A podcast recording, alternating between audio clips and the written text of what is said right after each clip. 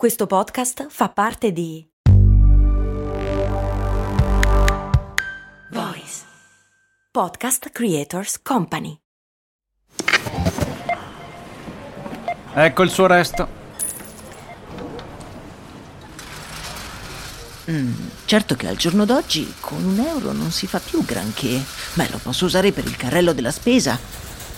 Ma comprare 10 Goliador? Eh no, per quelle servono 2 euro adesso. Ah, beh, allora non mi resta che lanciarlo nella fontana di Trevi ed esprimere un desiderio. Oppure, beh, potrei investire sul mio futuro. Ma un euro? Beh, sì, su Scalable. Scalable, che supporta anche questo ascolto, è un'app che ti mette a disposizione gli strumenti essenziali per costruire una cultura del risparmio. Ti consente di investire in modo flessibile in azioni, ETF e fondi, creando piani di accumulo automatici a partire da un solo euro. Altro che Fontana di Trevi. Amplia le tue conoscenze finanziarie e fai crescere i tuoi risparmi nel tempo. Scopri Scalable per i tuoi investimenti. Link in descrizione.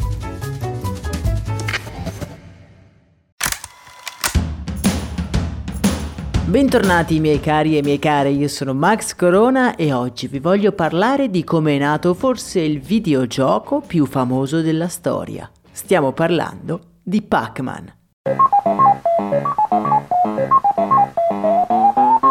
Sono sicuro che più o meno tutti tra noi abbiamo in mente che cosa sia, ma per i più sbadatelli Pac-Man è quel gioco molto semplice in cui dobbiamo direzionare un pallino giallo lungo un labirinto in modo da mangiare tutti i pallini evitando i terribili fantasmi presenti lungo il percorso. La dinamica, come avete intuito, è estremamente facile. Ma come è nato quello che diventerà un vero e proprio capostipite dell'industria videoludica? Come è nostra tradizione, per rispondere a questa domanda dobbiamo tornare indietro nel tempo.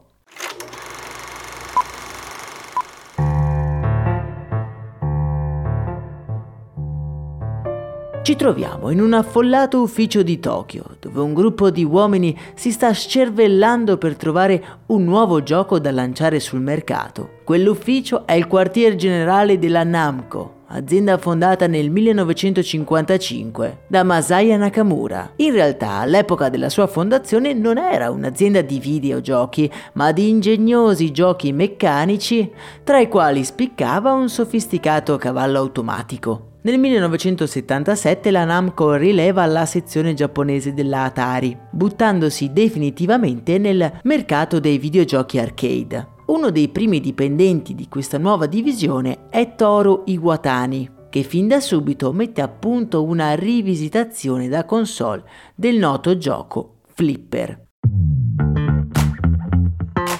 Quel giorno però Toru è insieme ad altri dipendenti chiusi in quell'ufficio in una lunga sessione di brainstorming. Devono trovare un nuovo gioco, semplice da realizzare che possa far fare loro il grande salto di qualità. Ad un certo punto Toru e gli altri si accorgono di aver saltato il pranzo e quindi ordinano dal ristorante al piano terra dell'edificio delle pizze. Toru di solito non mangia molto, ma quel giorno sta letteralmente morendo di fame e decide di mangiarsi la bellezza di una pizza intera. La sua mente però non riesce a staccarsi dal pensiero del nuovo gioco. Mentre mangia la sua prima fetta di pizza, fissa il suo pasto con aria assorta. Quella pizza senza uno spicchio fa scattare qualcosa nella sua mente e sembra quasi che abbia una bocca tutta sua. Toru lascia cadere la fetta sul tavolo, va alla lavagna e disegna un labirinto nel quale la sua pizza deve riuscire a mangiare tutto quello che incontra.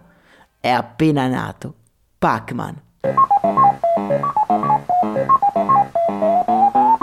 Giallo come il formaggio della farcitura e famelico come il suo autore. Un gioco che rivoluzionerà non solo la vita di Toru, ma anche un'intera industria. In realtà, dall'idea alla sua realizzazione passeranno ben 18 mesi. Toru, insieme ad altri progettisti, studia nei minimi dettagli il design del gioco, dai colori all'effettiva giocabilità fin da subito ci si è concentrati sui possibili merchandising e sul fatto di renderlo completamente universale, adatto sia a un pubblico maschile che femminile, adulto o bambino. Proprio per questo Pac-Man non ha gli occhi, in questo modo chiunque può immaginarlo un po' come vuole. Toru in un'intervista svela poi altri piccoli misteri. I puntini che mangia Pac-Man sono dei biscotti. Il nome Pac-Man inoltre deriva dall'espressione Paku Paku, che in giapponese a livello onomatopeico riprende il rumore di aprire e chiudere la bocca, più o meno un po' come il nostro gnam gnam. Si calcola che il gioco Pac-Man abbia generato un indotto di ben 8 miliardi di dollari, entrando di diritto sul podio dei videogame più famosi di sempre. Ad oggi il suo creatore ha lasciato l'industria dei videogiochi e si è dedicato all'insegnamento e con i suoi studenti sta attualmente progettando una Gaming Suites, una tuta in grado di fondere il gioco, l'utente e anche il display. Voi che cosa mi dite? Avete mai giocato a Pac-Man? Beh, la prossima volta che vi capiterà a tiro, ricordatevi che tutto è iniziato da un impiegato affamato e da una discutibile pizza giapponese. Per oggi è davvero tutto, noi ci risentiamo ad un prossimo episodio augurandovi una serena giornata. Io vi abbraccio forte, un saluto da Max Corona.